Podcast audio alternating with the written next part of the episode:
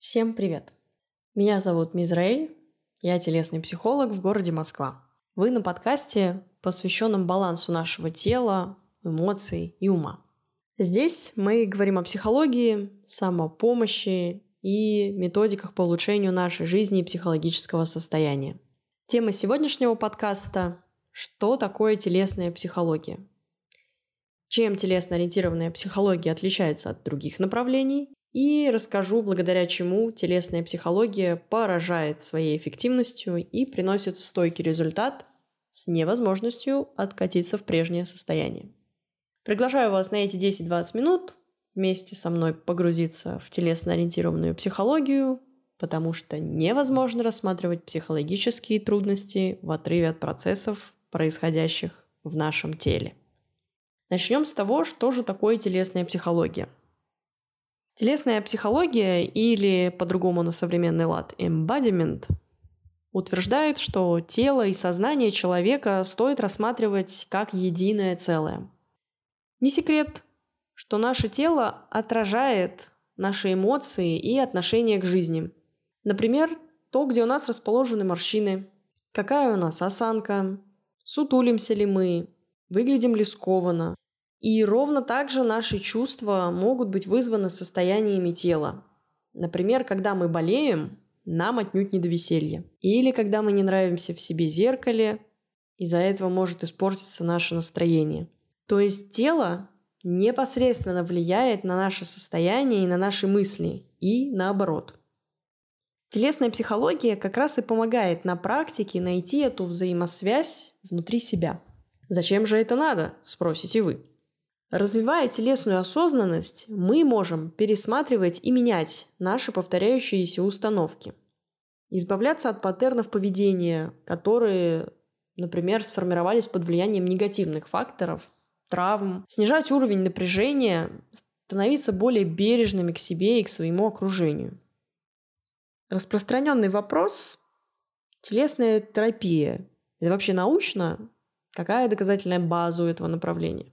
Основоположник телесной психотерапии – это Вильгельм Райх. Сейчас его методы и способы работы слегка устарели, ну, можете загуглить, если вам интересно. Он вообще первый ввел понятие связи сознания, чувств и нашего тела. Описал он это так. Вот у вас возникает мысль, за этой мыслью следует чувство, а связанный с этим чувством телесный импульс должен быть выражен через действие. Например, вы сидите и вспоминаете, что вчера друг сказал вам что-то обидное. Как только вы это вспомнили, вы ощутили на него злость и обиду. Ваши мысли побудили чувства, которые в свою очередь ищут справедливости или расправы, неважно чего. Но вам хочется ответить ему, накричать или расплакаться от негодования. И чем больше вы зажимаетесь, ничего не делая, тем больше в голове крутится то, как же вам обидно, неприятно, что этот человек, например, уже вас давно бесит, что он плохой, а вы его прощаете, и с этим пора заканчивать, и а, -а, -а. Можно даже заметить, как у вас, например, сводит желудок или горло, чешутся руки что-то написать или позвонить. Это как раз мышцы, ответственные за выражение этих чувств, напрягаются. И если вы не выносите свои переживания и чувства, действия, которые вы хотите из себя, особенно если это происходит неоднократно, то напряжение становится хроническим, формируются блоки, которые мешают свободному течению энергии по телу. Как вы понимаете, это все работа мозга, тела и химии внутри нас. Никакой магии.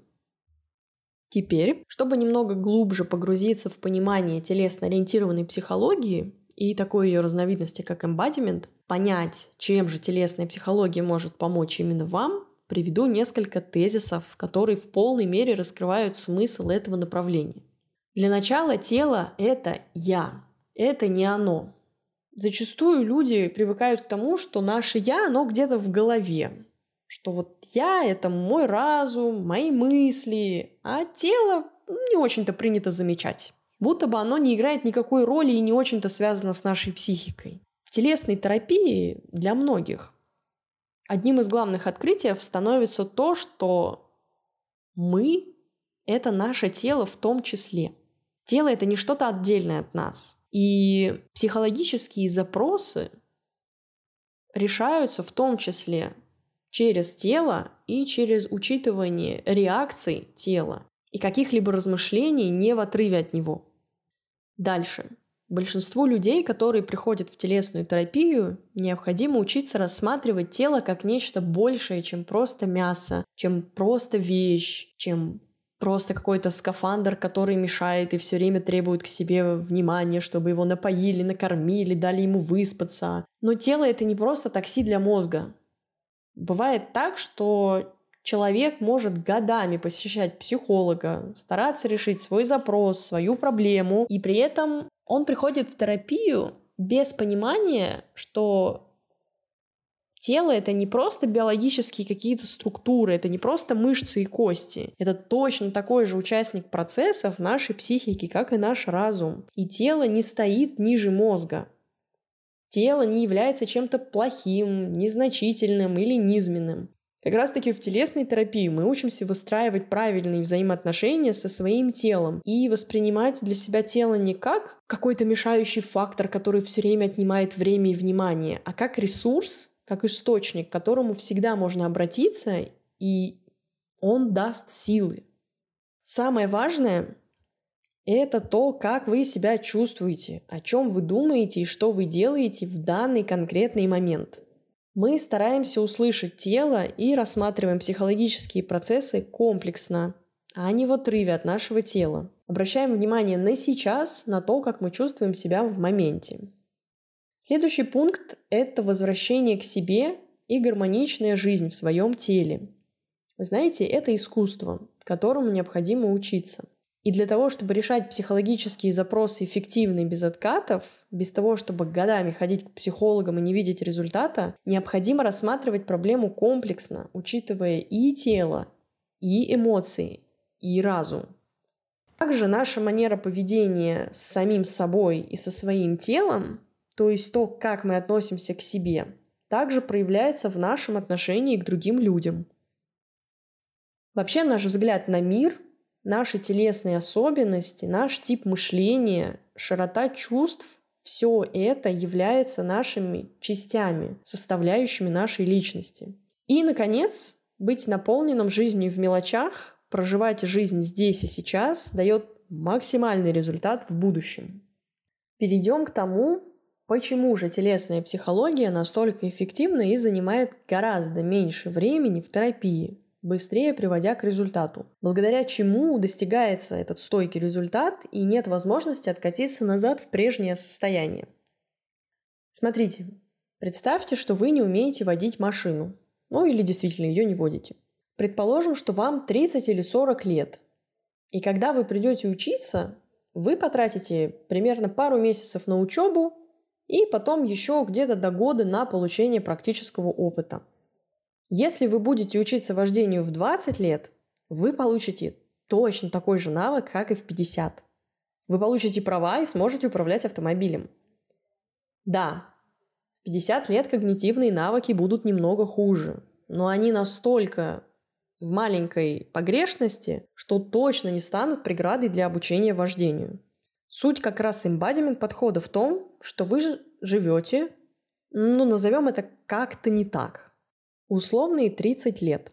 А потом поняли это и решили свою жизнь поменять. Чтобы поменять свою жизнь, избавиться от ложных установок, психологических травм, вам не нужно переучиваться и заново жить свои 30 лет. Вам нужно освоить ваш личный, здоровый и эффективный способ жить вашу собственную жизнь. И это можно сделать как в 20, так и в 30 и в 60 лет. Когда полезная привычка сформировалась, уже не важно сколько ей, год или 10.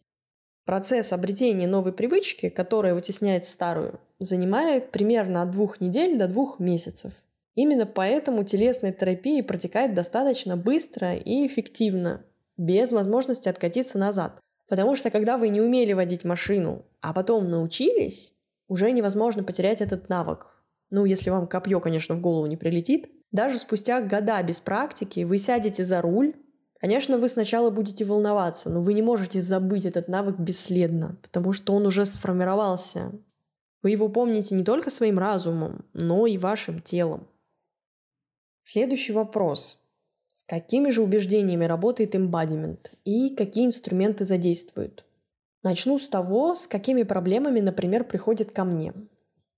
Хронический стресс, постоянные усталости, эмоциональные нестабильности в виде качелей, когда у вас резкие перепады настроения, от все ужасно и все тлен до состояния «я самый счастливый человек на свете, это никогда не закончится». Ваши сложности с отстаиванием личностных границ, как вербальных, так и невербальных. Болезненные взаимоотношения с родителями или с детьми. Неудачи с романтическими партнерами. Часто история, когда вступаю в одни и те же отношения, хотя мужчины или женщины разные.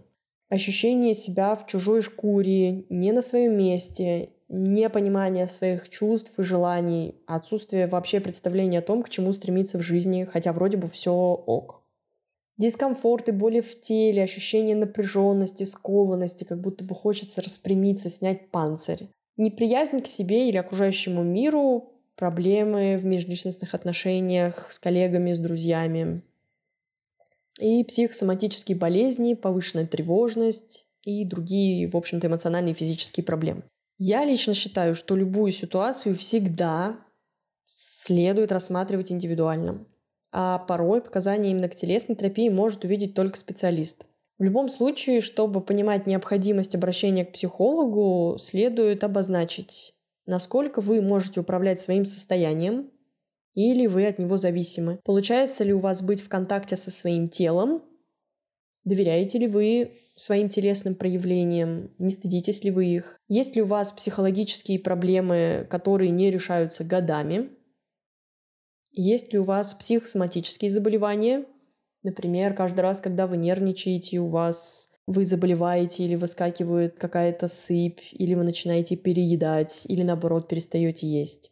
Ну, тревожность, наверное, касается всех.